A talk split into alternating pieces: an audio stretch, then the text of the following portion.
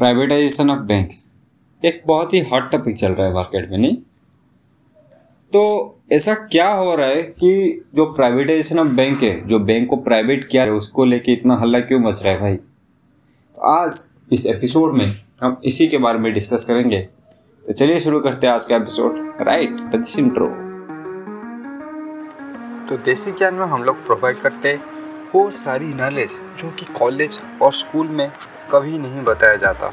हम यहाँ पर बात करते हैं टेक्नोलॉजी के बारे में मैनेजमेंट टॉपिक के बारे में कम्युनिकेशन स्किल्स कोडिंग फाइनेंस और बहुत सारी चीज़ों के बारे में बात करते हैं। तो अगर आपको एक कंटिन्यूस लाइफ लॉन्ग लर्नर बनना है और आपकी लर्निंग के कौर को बहुत ही ऊँचा ले जाना है तो प्लीज़ हमारे साथ जुड़े रहिए। चलिए शुरू करते हैं आज का एपिसोड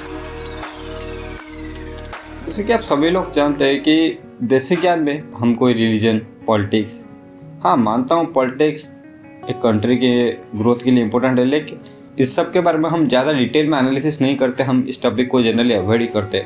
आज जो प्राइवेटाइजेशन ऑफ़ बैंक्स जो कि एक बहुत ही आई थिंक जो सेंसेशनल और एक पॉलिटिकल टॉपिक बन गया है, इसे फैक्ट्स के थ्रू एनालाइज करने का ट्राई इससे पहले हम किसी नतीजे पर पहुँचे और गवर्नमेंट सही करे या गलत कर रहे, हमें जानना ज़रूरी है कि प्राइवेटाइजेशन ऑफ़ बैंक मतलब बैंक को प्राइवेट क्यों किया जा रहा है भाई?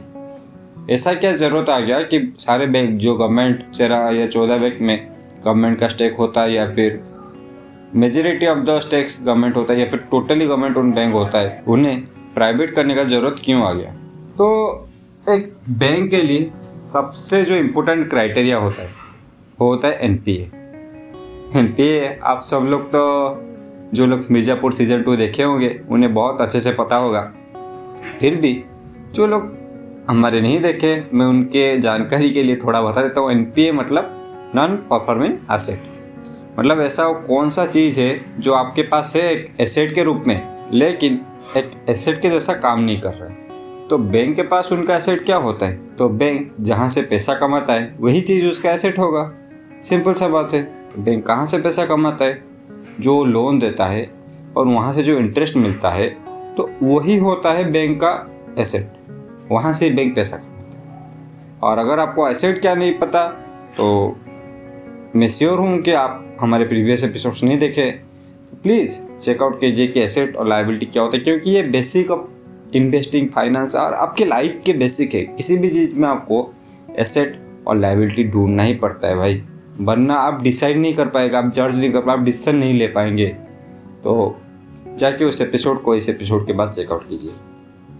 तो अभी आते हैं टॉपिक पे कि जो बैंक देता है तो एसेट परफॉर्म नहीं करता। तो क्यों परफॉर्म नहीं करता? तो जब भी एक बैंक एक कंपनी को लोन देता है, और वो कंपनी वो लोन को चुका ही नहीं पाती, वो रिटर्न नहीं कर पाती तो बैंक का तो सारा पैसा डूब गया। तो वो एसेट वहाँ पे परफॉर्म नहीं कर तो उसको बोला जाता है नॉन परफॉर्मिंग एसेट्स अभी हम लोग जानते हैं कि जो जनरली बैंक का हम जब भी एक स्टॉक को एनालाइज करते हैं तो उसके लिए हम उसके सेक्टर में let say banking banking stock को एनालाइज कर रहे तो बैंकिंग सेक्टर फार्मा स्टॉक को एनालाइज कर रहे तो फार्मा सेक्टर ऐसे ही सिमिलर सेक्टर में स्टॉक को एनालाइज करने का हम लोग ट्राई करते हैं। अगर हम बैंकिंग स्टॉक को कर रहे हैं तो किसके साथ एनालाइज करेंगे? बैंकिंग सेक्टर तो बैंकिंग सेक्टर में जनरली अगर N P A one percent से नीचे होता है तो उसे अच्छा संकेत माना जाता है। और बहुत सारे अच्छे बैंक्स का N P A one percent से कम है आप एग्ज़ाम्पल ले सकते हैं इंडिया के सबसे बेस्ट बैंक और वर्ल्ड के अभी सबसे बेस्ट बैंक में भी उसका नाम आने लगा है, जो कि हम सभी जानते हैं H D F C bank और बाकी जो बैंक्स है जनरली उनका अगर N P A two two three percent के आसपास रहेगा तो ठीक माना जाता है। लेकिन वो भी एक रेड सिग्नल के रूप में रेड तो नहीं बोल सकते, लेकिन ऑरेंज सिग्नल के रूप में कभी कभी देखा जाने लगा है। क्योंकि येस बैंक भी पहले टू टू थ्री परसेंट दिखा, फिर वो सडनली ग्रो करके सेवनटीन परसेंट चला गया। तो वो बैंक डूब ही गया। सेवनटीन परसेंट मतलब बैंक डूब गया। अभी जानते हैं हमारे जो पी एस यू बैंक है, उनका क्या चल रहा है एन पी ए का हाल? तो मैं आपको फैक्ट्स के लिए कुछ बैंकों के नाम और उनके एनपीएस के नंबर बताता हूँ। शुरुआत करते हैं सेंट्रल बैंक ऑफ़ इंडिया उसका एनपी है सिक्सटीन परसेंट मतलब जब भी वो पैसा देता है मतलब वो सौ रुपया लैंड करता है, उसको सिर्फ़ सिक्सटीन माइनस करके एट्टी फोर रुपया ही उसके पास आता है। लोन का इंटरेस्ट तो छोड़ ही दीजिए आप। एट्टी फोर रुपया वापस ही बस आता है। इंटरेस्ट का बात मत कीजिए यहाँ पे आप नेक्स्ट आता है हमारा यूनियन बैंक, उसका है thirteen point four nine percent फिर आता है हमारा Bank of India thirteen point two five percent फिर आता है हमारा पंजाब एंड सिंध बैंक, उसका होता है thirteen point one four percent फिर आता है पी एन बी उसका आता है twelve point nine nine percent फिर आता है हमारा Indian Overseas Bank twelve point one nine percent फिर आता है हमारा UCO Bank nine point eight zero percent और सबसे जो इंडिया का सबसे बेस्ट जो पीएसयू बैंक है हमारा, स्टेट बैंक ऑफ़ इंडिया, जो आई थिंक ऑलमोस्ट आप सभी लोगों का एक अकाउंट तो एसबीआई में होगा ही होगा। तो उसका भी एनपीए है फोर पॉइंट फोर सेवन तो जो बेस्ट है इंडिया का पीएसयू बैंक्स में, उसका एन पी शायद बाकी जो नॉन पी बैंक्स है, उनका वर्ष से भी ज़्यादा है। तो बस ये सिंपल सा बात दिखा देता है कि इंडियन बैंक्स जो पी बैंक है स्पेसिफिकली अच्छे से परफॉर्म नहीं कर एक बार हमारे आरबीआई के फॉर्मर गवर्नर है, रघुराम राजन जी, उन्होंने बोला था कि जो, उन्होंने बोला था कि जो इकोनॉमी है, वो एक पिलर की तरह एक कंट्री की है। तो अगर हमारे पीएसयू बैंक्स इतना सारा पैसा अगर ऐसे ही दान करते चले जाएँगे ना एनजीओ की तरह तो हमारे जो इकोनॉमी का जो पिलर है, वो तो ऐसे ही टूट जाएगा। क्योंकि हमारे सबसे ज़्यादा पीएसयू बैंक से State Bank of India India का सबसे बड़ा बैंक है और एक पीएसयू बैंक है। उसका एनपीए हमारे जो नॉर्मल नॉन पीएसयू बैंक से बहुत ज़्यादा है। हमारे कंट्री का कैश काव जिसको बोला जाता है, अगर वो ही पैसा खाता चला जाए तो कंट्री क्या करेगा? अब ये आते हैं रीजन पे। क्यों ऐसा हो रहा है? आप सभी लोग इस बात से अवगत होंगे कि हम सरकारी जॉब क्यों करते हैं? सरकारी नौकरी क्यों करते हैं? क्योंकि वहाँ पे काम कम होता है। बहाना दे के आप काम ज़्यादा देर तक ले सकते हैं। ऐसा कोई काम का प्रेशर नहीं होता। पैसा भी बहुत सारा मिलता है अच्छा खासा पैसा मिलता है। तो इसीलिए सरकारी जॉब। और प्राइवेट जॉब क्यों नहीं करते? क्योंकि वहाँ पे प्रेशर ज़्यादा होता है। अगर कंपनी का कुछ लॉस हो गया तो आपके ऊपर डायरेक्ट इन्वेस्टिगेशन बैठ जाएगा। बहुत सारा बहुत स्ट्रिक्ट रूल्स होता है और बहुत ही डिसिप्लिन पे वहाँ पे काम किया जाता है। तो डिसिप्लिन का मतलब बैंक में क्या होता है? अगर आप किसी को लोन दे रहे हैं तो उसके, उस कंपनी के बारे में, उस पर्सन के बारे में बहुत अच्छे से आपको जानकारी होना चाहिए कि वो पैसा कहाँ पे लगा रहा है, उसका प्रीवियस रिकॉर्ड क्या है। बहुत सारा चीज़ एक बैंक पैसा देने से पहले एनालाइज तो ये सब काम करने के लिए थोड़ा ह्यूमन लेबर या फिर थोड़ा ब्रेन पावर चाहिए, जो कि हमारे गवर्नमेंट के लोग, जो कि हमारे जो सरकारी नौकरी कर रहे हैं बैंक्स में वो करने के लिए राज़ी ही नहीं है। मैं तो बैठ के खाना है। भाई, ये सिंपल बात बता रहा हूँ।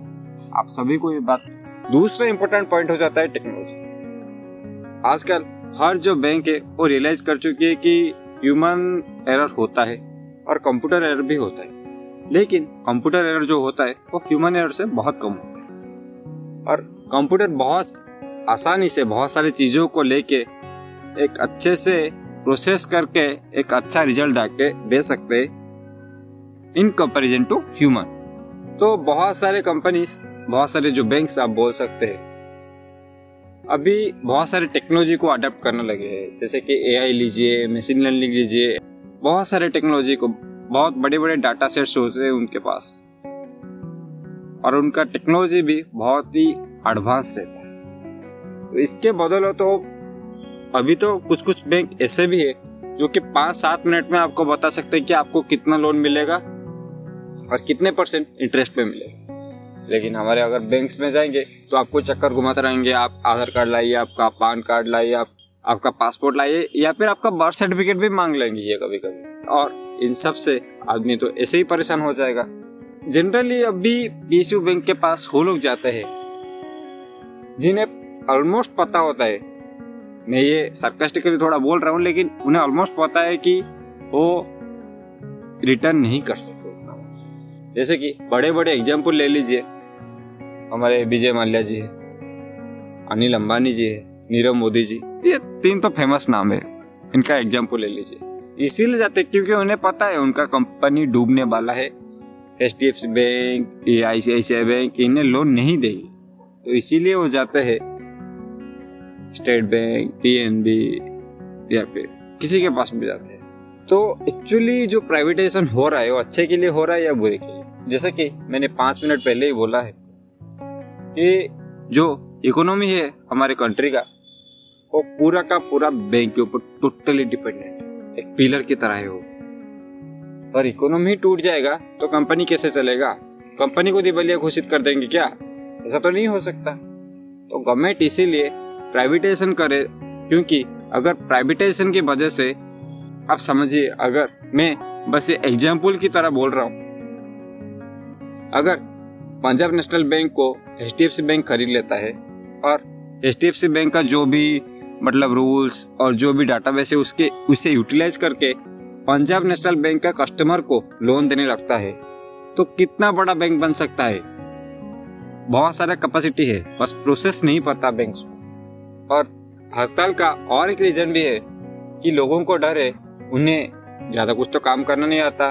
वो आलस होके ऐसे ही बैठे रहते हैं बैंक्स में। तो उन्हें कहीं नौकरी से निकाल ना दिया जाए। तो इसीलिए शायद मुझे लगता है कि गवर्नमेंट एक प्रोविज़न लाएगा कि कुछ साल तक एटलीस्ट या फिर कम्प्लीटली उन्हें कभी भी नौकरी से निकाला नहीं जाएगा। उन्हें बेटर यूटिलाइज किया जा सकता है, लेकिन कभी भी निकाला नहीं जाएगा। तो देखते हैं गवर्नमेंट इस चीज़ को लेके क्या डिसीज़न लेता है। लेकिन मेरे हिसाब से प्राइवेटाइजेशन ऑफ़ बैंक एक बहुत ही बहुत ही अच्छा चीज़ है और इसके वजह से हमारी इकोनॉमी को जो बूस्ट मिलेगा, हम शायद अभी इमेजिन नहीं कर सकते। तो इसी के साथ आज का एपिसोड खत्म करते हैं। थैंक यू दोस्तों, हमारे साथ लास्ट तक जुड़े रहने के लिए। यह आपका प्यार और मोटिवेशन ही है, जो हमें आगे बढ़ते रहने पे मजबूर कर देता है। अगर आपको हमारे साथ ऐसे ही कंटिन्यूसली जुड़े रहना है और आपके लाइफ के लर्निंग कर को और भी ऊँचा ले जाना है तो हमें इंस्टाग्राम और लिंकडिन पर फॉलो कीजिए, क्योंकि हम वहाँ पे डेली अपडेट्स न्यूज़ और इंटरेस्टिंग स्टोरीज शेयर करते रहते हैं। तो आज के लिए इतना ही। चलिए गुड बाय थैंक यू